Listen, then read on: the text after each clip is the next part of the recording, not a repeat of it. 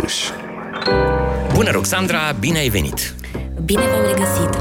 Roxandra, despre ce vorbim noi astăzi? Despre scobitoare cu bune maniere și puțină istorie. Ha! Sunt foarte curios și sunt numai ochi și urechi. Unul dintre conceptele generale ale filozofiei presupune că nu există lucru neînsemnat în evoluția umanității și obiectele simple au o poveste a lor care spune ceva despre noi toți. Putem cunoaște mai bine lumea din jurul nostru și, în final, pe noi înșine din istoria lucrurilor mărunte care ne înconjoară. Ne amintim cu toții de seriile de documentare americane despre apariția tot felul de obiecte, azi banale – Ideea este că prin cunoașterea acestor detalii, apare nesemnificative, practic redescoperim într-un mod simplu și interesant lumea. Am făcut această introducere pentru a justifica alegerea temei de astăzi. Așadar, vă propun să abordăm câteva momente interesante în parcursul istoric al scobitorii pe meleagurile noastre. În trecut, pentru a-și curăța dinții de resturi alimentare, romanii foloseau scobitori din lemn sau pene – Scobitorile îndeplineau și rolul de a lua carnea de pe platou. La un moment dat a apărut lingura cu scobitoare la un capăt. Se pare că nu s-a bucurat de prea mare succes. Existau și scobitori pandantivi, confecționate din pietre prețioase și emailuri.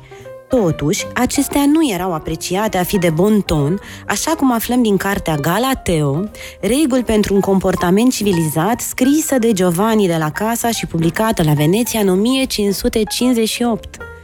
Acesta scria, iar cel ce la gât poartă scobitoarea greșește neîndoielnic, căci nu numai că este aceasta unealtă care scoasă din sân de un domn, ne amintește de oarecari felceri care se urcă pe lăs ca să scoată dinții, ci, mai abitir, arată că unii tare mai sunt pregătiți și înzestrați între ale umplerii pântecelui și nu izbutesc a pricepe oare de ce nu-și poartă dumnealor și lingurile legate de gât. Revenind în zilele noastre, presa tabloidă anunța chiar imortalizarea imaginii unei scobitori în dinți ca tribune lipsit pentru un brav țăran leonez și nu oriunde, ci în poza de pe un act de identitate. E adevărat că nu s-a întâmplat în România, ci în Spania și e adevărat că nu din naturalețe, ci în urma unui pariu cu un prieten a mândrului și bravului țăran leonez. Putem spune chiar că pariul a fost un impuls nebănuit pentru popularizarea tânărului, care a ajuns o vedetă în spațiul virtual în urma distribuirii de mii de ore a acestei inedite poze. Se pare că autoritățile spaniole au o toleranță mult mai mare pentru rigoarea imaginii într-un act de identitate. Curios dacă tânărul va valorifica în vreun fel popularitatea neașteptată pe care a căpătat-o peste câștigul pariului evident. Și totuși, pentru evitarea oricărui dubiu, acesta este un exemplu de așa nu.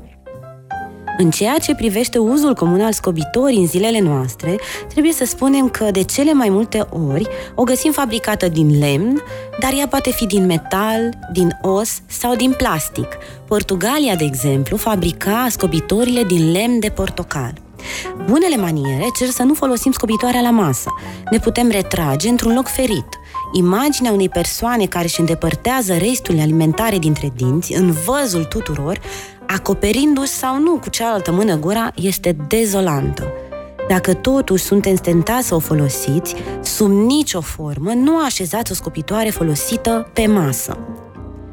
În cazul în care ne-am servit cu un aperitiv care era fixat pe o scobitoare, nu vom refolosi niciodată aceea scobitoare pentru a lua un alt aperitiv de pe platouri din respect pentru ceilalți oameni. Nu este igienic. Scobitoarea a devenit comună în momentul în care s-au întrunit cele două condiții. A fost posibilă fabricarea în masă și a devenit la modă și cerută de momondul vremii. Americanul Charles Forster este cel care produce scobitorile la scară industrială. Dar mult mai interesantă este istoria creierii pieței pentru scobitori. Așadar, în prima etapă, Forster a încercat să-i convingă pe câțiva proprietari de magazine mici, specializate în tot felul de mărunțișuri, să comercializeze scobitori. Fără succes. Atunci, Forster și-a inventat piața. A plătit un număr de oameni să colinde magazinele, să întrebe aveți scobitori și să se strâmbe dezamăgiți la uzul răspunsului negativ. Apoi, după ce a livrat primele scobitori, aceiași oameni mergeau să le cumpere. Epuizau rapid stocul comerciantului și le returnau lui Forster. Când comerciantul venea după un nou lot de scobitori, Forster îi vindea ceea ce îi mai vânduse odată, dar la un preț mai mare căci exista cerere.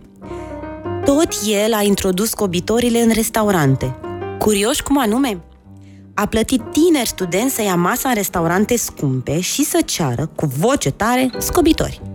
Chelnerii restaurantelor de lux au fost nevoiți să admită că nu pot livra un serviciu care le este cerut și nu oricum, ci în auzul celorlalți clienți. A doua zi, evident, restaurantele mari ale metropolelor îl căutau pe Forster pentru o nouă livrare de scobitori. Povestea scobitorilor nu are sfârșit, dar e limpede că această epocă a apus. Corect. Mulțumesc, Ruxandra. A fost uh, o rubrică din care am învățat astăzi extraordinar de multe. Te așteptăm cu drag și săptămâna viitoare. Pe curând! Bune maniere cu Ruxandra Lăcătuș Aici, Radio Guerilla.